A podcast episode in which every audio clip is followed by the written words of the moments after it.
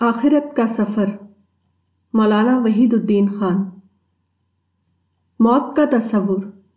موت یا ڈیتھ کے لفظ کو اگر آپ ڈکشنری میں دیکھیں، تو اس میں موت کا مطلب یہ لکھا ہوا ہوگا کہ زندگی کا ابدی خاتمہ۔ پرماننٹ سیسیشن آف لائف موت کی یہ لغوی تعریف موت کی منفی تصویر پیش کرتی ہے۔ اس کا مفہوم یہ نکلتا ہے کہ آدمی مکمل انسان کی حیثیت سے پیدا ہو، لیکن تھوڑی مدت تک زندہ رہ کر ہمیشہ کے لیے اس کا خاتمہ ہو جائے۔ اس کی تمام آرزویں یا ڈیزائرز اور اس کی تمام صلاحیتیں اس طرح مٹ جائیں کہ دوبارہ ان کا وجود میں آنا ممکن نہ رہے۔ اسلام اس کے مقابلے میں زندگی کا مثبت تصور پیش کرتا ہے۔ اسلام کے مطابق موت زندگی کا خاتمہ نہیں۔ موت کا مطلب انسان کے لیے اس کے دوسرے دور حیات کا آغاز ہے۔ Death is not the end of life death marks the beginning of the second phase of human life اسلام کے مطابق انسان کو ابدی مخلوق یا اٹرنل بینگ کے طور پر پیدا کیا گیا۔ پھر اس کے عرصہ حیات یا لائف سپین کو دو حصوں میں بانٹ دیا گیا۔ قبل از موت حصہ اور بعد از موت حصہ۔ قبل از موت عرصہ حیات تیاری کی جگہ ہے اور بعد از موت عرصہ حیات تیاری کے مطابق اپنا مستقل انجام پانے کی جگہ۔ اس تخلیقی پلان کے مطابق آدمی کو چاہیے کہ وہ موت سے پہلے کی زندگی کو تیاری کا دور یا پریپریٹری پیریڈ سمجھے۔ اور اس کو کامل طور پر تیاری میں گزارے۔ کیونکہ موت کے بعد زندگی کا جو دور آدمی کے سامنے آئے گا، اس میں عمل کرنا نہ ہوگا، بلکہ اس میں صرف اپنے عمل کا انجام پانا ہوگا۔ موت کا واقعہ دراصل زندگی کا پیغام ہے۔ موت کا پیغام یہ ہے کہ جو کرنا ہے، اس کو آج کے دن کر لو۔ کیونکہ کل کے دن کرنے کا وقت باقی نہیں رہے گا۔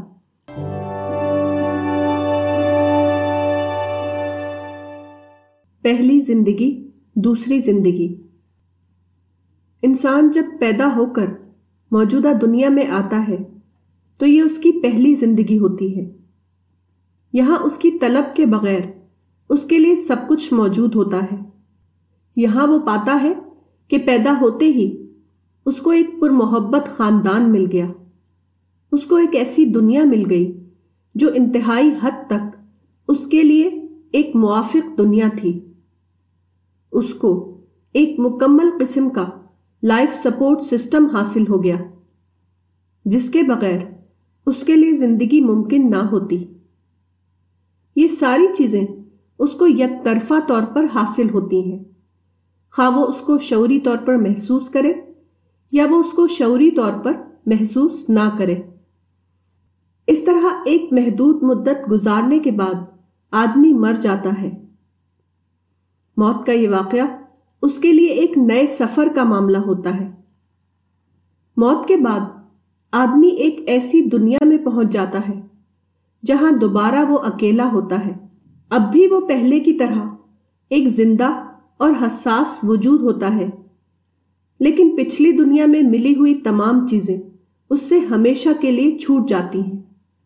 اب وہ پھر اس کا محتاج ہوتا ہے کہ دوبارہ اس کو تمام چیزیں اثر نو حاصل ہو جائے۔ تاکہ وہ آفیت اور سکون کی زندگی گزار سکے۔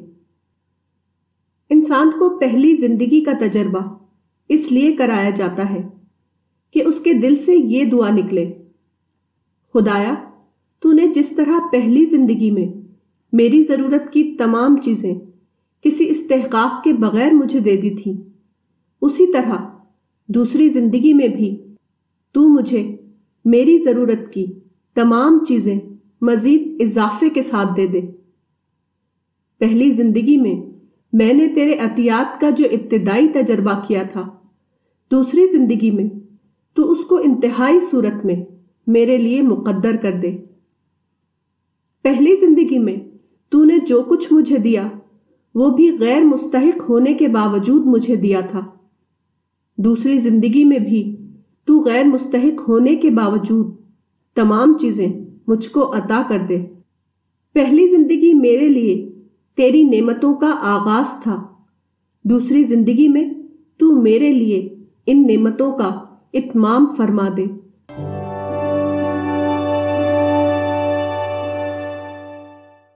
موت کے بعد۔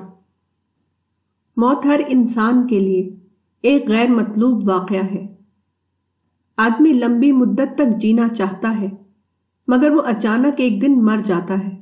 ایسا معلوم ہوتا ہے کہ آدمی سفر میں تھا، وہ زیادہ دور تک جانا چاہتا تھا، مگر منزل پر پہنچنے سے پہلے موت نے یک طرفہ فیصلے کے تحت اس کی زندگی کا خاتمہ کر دیا۔ ایسا کیوں ہوتا ہے؟ یہ ہر عورت اور ہر مرد کا سوال ہے۔ ہر ایک یہ جاننا چاہتا ہے کہ کیوں کر ایسا ہوتا ہے؟ زندگی کیا ہے اور موت کیا؟ کیوں ایسا ہے کہ آدمی زیادہ دن تک جینا چاہتا ہے، مگر اس کو درمیان ہی میں اس کی مرضی کے بغیر موت کے فیصلے کو قبول کرنا پڑتا ہے؟ جب ہم اس معاملے پر غور کرتے ہیں تو ہم کو سب سے پہلا سراغ یا کلو ڈی این اے کی جدید دریافت میں ملتا ہے۔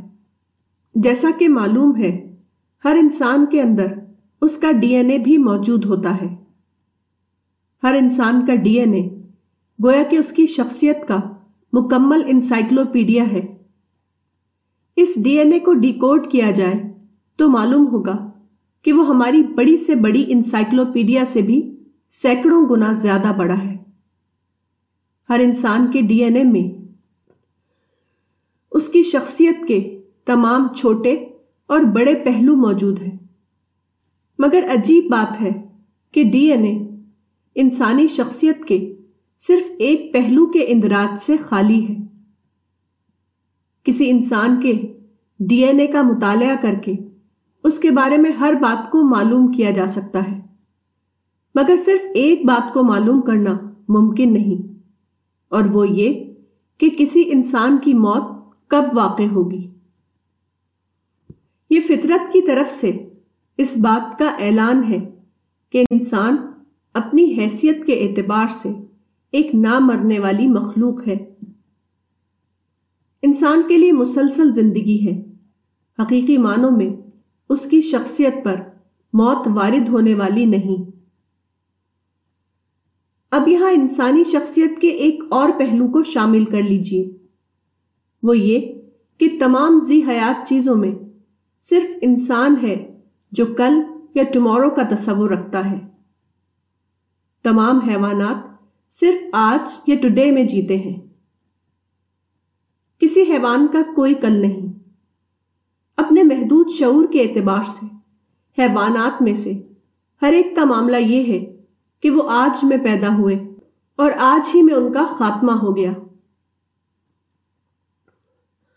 مگر انسان استثنائی طور پر ایک ایسی مخلوق ہے جو کل یا ٹمورو کا تصور رکھتا ہے۔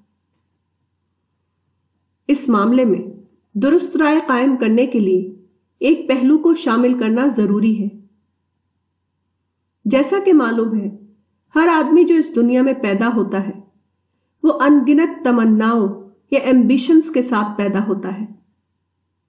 مگر اسی کے ساتھ دوسری حقیقت یہ ہے کہ ہر آدمی اس طرح مر جاتا ہے کہ اس کی تمنائیں پوری نہیں ہوتی۔ اس اعتبار سے ہر آدمی نامکمل تمناؤں یا انفلفلڈ ڈیزائرز کا کیس ہے۔ کائنات کے عام نظام کو دیکھیے تو یہ واقعہ بالکل بے جوڑ ہے۔ اس وسیع کائنات میں صرف انسان ہے جو اس مسئلے سے دو چار ہے۔ انسان کے سوا کوئی بھی دوسری مخلوق اس مسئلے سے دو چار نہیں۔ یہ صورتحال بتا رہی ہے کہ اس مسئلے کا جواب ہونا چاہیے۔ انسان کی تمناؤں کو اسی طرح فلفلمنٹ ملنا چاہیے جس طرح دوسری مخلوقات کو ملا ہوا ہے۔ یہ صورتحال بتاتی ہے کہ موجودہ دنیا کے بعد ایک اور دنیا آنے والی ہے۔ یعنی وہ دنیا جہاں انسان اپنی تمناؤں کی کامل تسکین پا سکے۔ اسی طرح اس معاملے کا ایک اور پہلو بہت زیادہ اہم ہے۔ وہ یہ کہ انسان کے اندر فطری طور پر انصاف یا جسٹس کا ذہن پایا جاتا ہے۔ انسان فطری طور پر یہ چاہتا ہے کہ اس دنیا میں عدل کے ساتھ فیصلہ ہو۔ نیک لوگوں کو ان کی نیکی کا پورا بدلہ ملے اور برے لوگوں کو ان کی برائی کی سزا دی جائے۔ یہ انسانی فطرت کا تقاضا ہے۔ یہ تقاضا بھی چاہتا ہے کہ ایک دنیا آئے جہاں عدل کا یہ تقاضا پورا ہو۔ کیونکہ موجودہ دنیا میں ایسا ہونا ممکن نہیں۔ مذکورہ سوالات کو سامنے رکھ کر سوچا جائے تو آخرت کا نظریہ بالکل حقیقی نظریہ معلوم ہوتا ہے۔ آخرت یا ہیئر آفٹر کے نظریے کو ماننے کی صورت میں آدمی کو ہر سوال کا مکمل جواب مل جاتا ہے۔ ہر چیز اپنی جگہ پر درست ہو جاتی ہے۔ Everything falls into place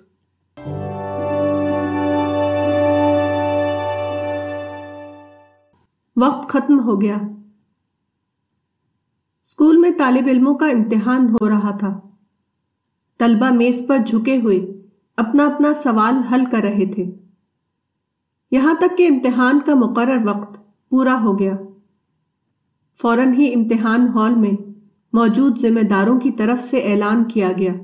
لکھنا بند کرو۔ وقت ختم ہو گیا۔ Stop writing time is over یہ معاملہ جو امتحان ہال میں پیش آیا، وہی وسیع تر زندگی کا معاملہ بھی ہے۔ اس دنیا میں ہر عورت اور ہر مرد ایک بڑے امتحان ہال میں ہیں یہاں ہر ایک اپنا اپنا امتحان دے رہا ہے۔ ہر ایک کی ایک مدت مقرر ہے۔ یہ مدت پوری ہوتے ہی خدا کا فرشتہ آتا ہے اور خاموش زبان میں اعلان کرتا ہے۔ کہ تمہارے عمل کا وقت ختم ہو گیا۔ اب تم کو مرنا ہے اور مرنے کے بعد اپنے خالق و مالک کے سامنے جواب دہی کے لیے حاضر ہونا ہے۔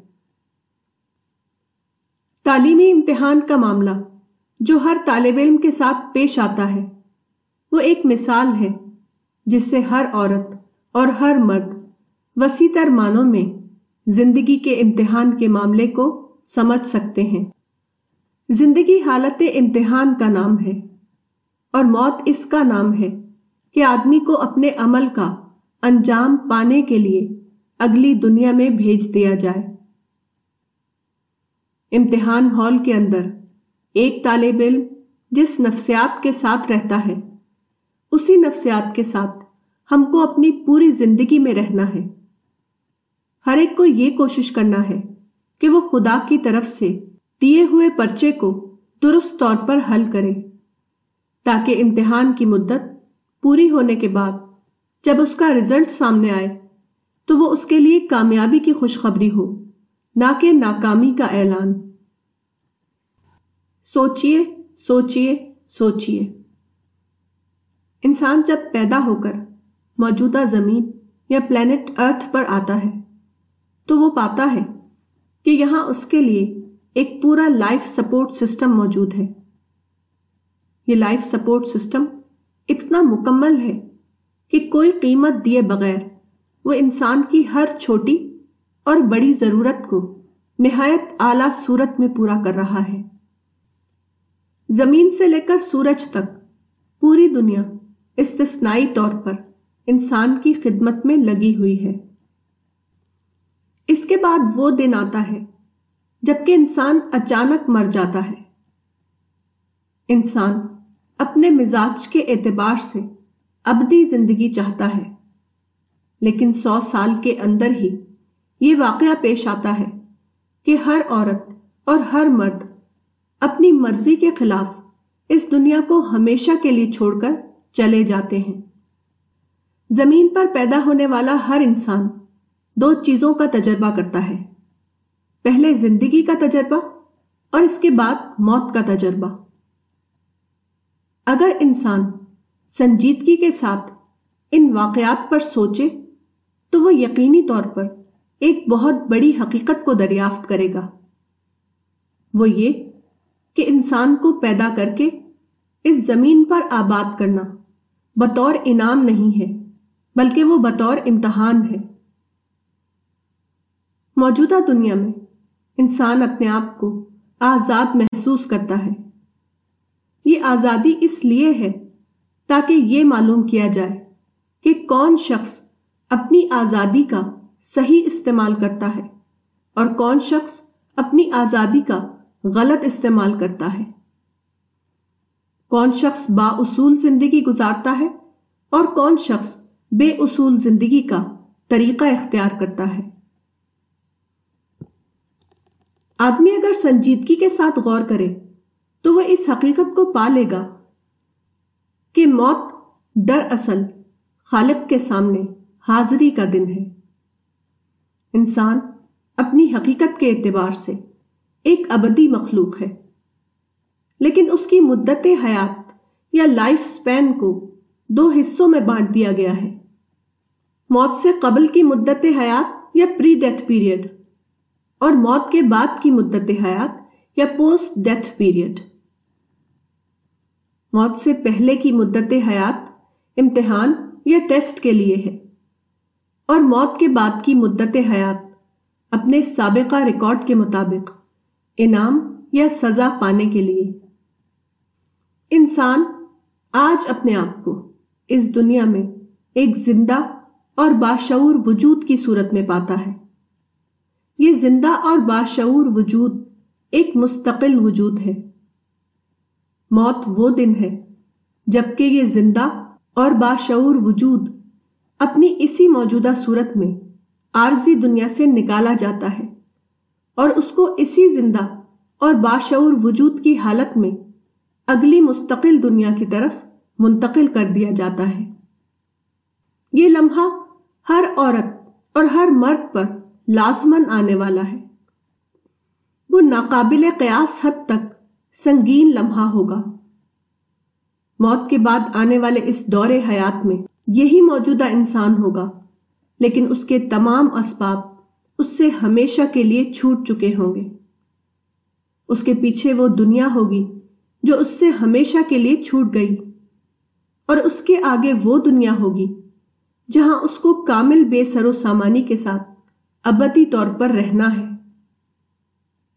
دانش مند وہ ہے جو اس آنے والے دن کے لیے اپنے آپ کو تیار کرے۔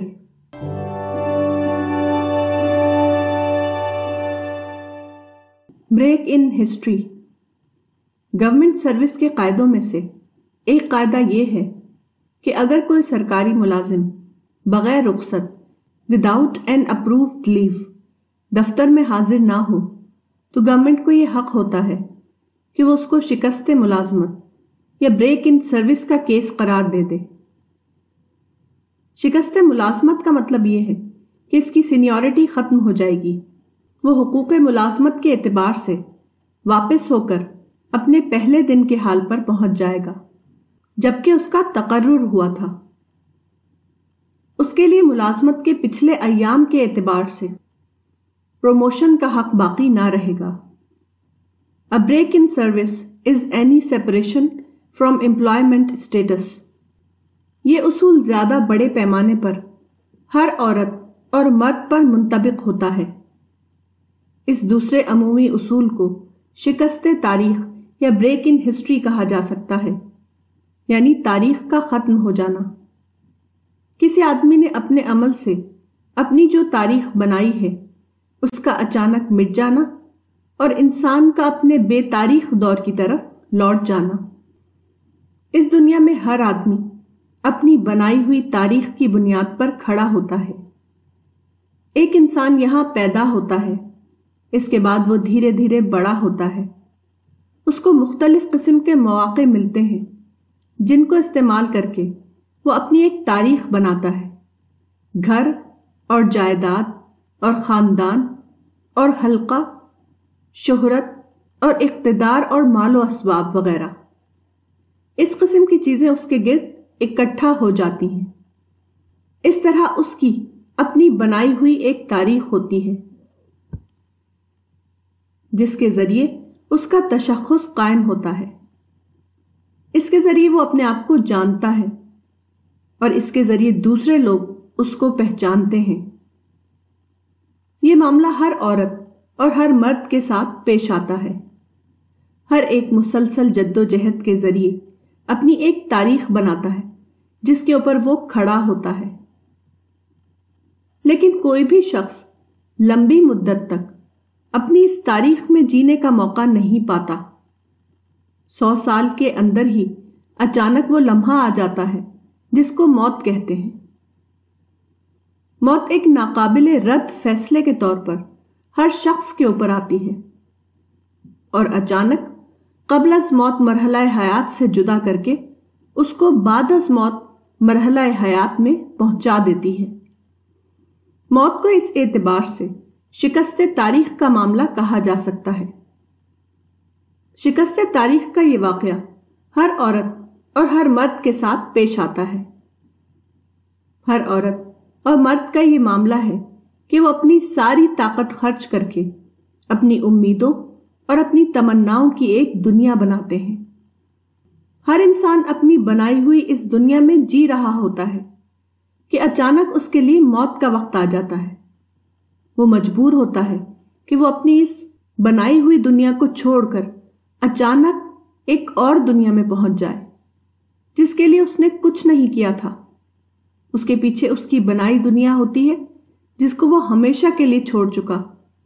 اور اس کے آگے ایک ایسا ابدی صحرا ہوتا ہے، جس کے لیے اس نے کچھ نہیں کیا تھا۔ یافت کے احساس میں جینے والا انسان اچانک کامل محرومی کے دور میں داخل ہو جاتا ہے۔ قبل از موت کا مرحلہ حیات ہر انسان کے لیے پہلا اور آخری موقع ہے۔ اس کے بعد کسی کو دوسرا موقع ملنے والا نہیں۔ اس پہلے موقع کو جس شخص نے صرف دنیاوی ساز و سامان کی فراہمی میں لگایا، وہ موت کے بعد کے مرحلہ حیات میں کامل محرومی میں جینے پر مجبور ہوگا۔ کیونکہ موت اس کی پچھلی تاریخ کو اس سے جدا کر دے گی اور موت کے بعد دوبارہ نئی تاریخ بنانے کا موقع اس سے ہمیشہ کے لیے چھن چکا ہوگا۔ کیسا عجیب ہے آج کا وہ موقع جس کو انسان کھو رہا ہے اور کیسی بھیانک ہوگی کل کی وہ محرومی جس سے انسان دو چار ہوگا اور جس سے اپنے آپ کو بچانا کسی کے لیے ممکن نہ ہوگا۔